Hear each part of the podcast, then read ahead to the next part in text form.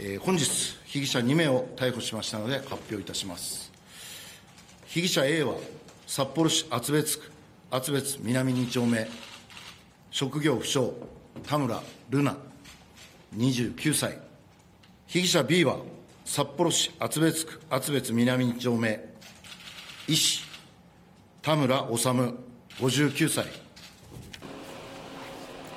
男性の首を刃物のようなもので切断し頭部を持ち去ったとして昨日死体遺棄などの疑いで逮捕された札幌厚別区の田村瑠奈容疑者と父親で精神科医の修容疑者。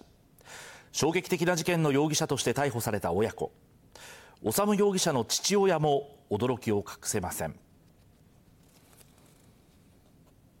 今初めて知ったぐらいそうそうそうそう。やっぱりあれだよねショックだよねえうちの息子がっていうさらに孫についても。孫はどっちかっつったら人付け合いの悪いやつだ、うん、あの自分の意思に合わんかったら拒否する方だから。祖父によると瑠奈容疑者は人付き合いが苦手で高校を中退し自宅にこもることが多かったといいます。そして一夜明けてさらに急展開が午前11時12分田村浩子容疑者を乗せた車が中央署から出てきます。道警本部に身柄が移送されます。警察は今日任意で事情を聞いていた瑠奈容疑者の母親浩子容疑者を2人と同じ容疑で逮捕しました。さらに瑠奈容疑者と修容疑者は事前に自宅から車で10分ほどの量販店で事件で使われた刃物やスーツケースなどを購入していたことも新たに分かりました。同居する一家全員で入念に計画し犯行に関与していた可能性が高まっています。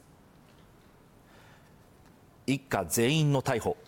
近所にも衝撃が走っています。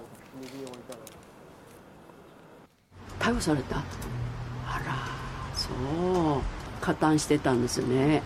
全然あの分かんなかったですしお母さんもそういう方でないと思いますし警察の家宅捜索で田村容疑者らの自宅から人の頭部が見つかり歯型などから被害に遭った男性のものと特定されました。最近家族の様子に変化を感じている人もいました。変わったなと思います。全然お会いしてませんもんね。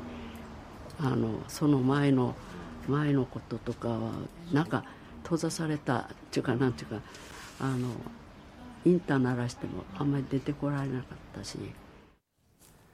警察は3人の身柄を検察に送り殺人容疑も視野にさらに詳しく事情を聞いています。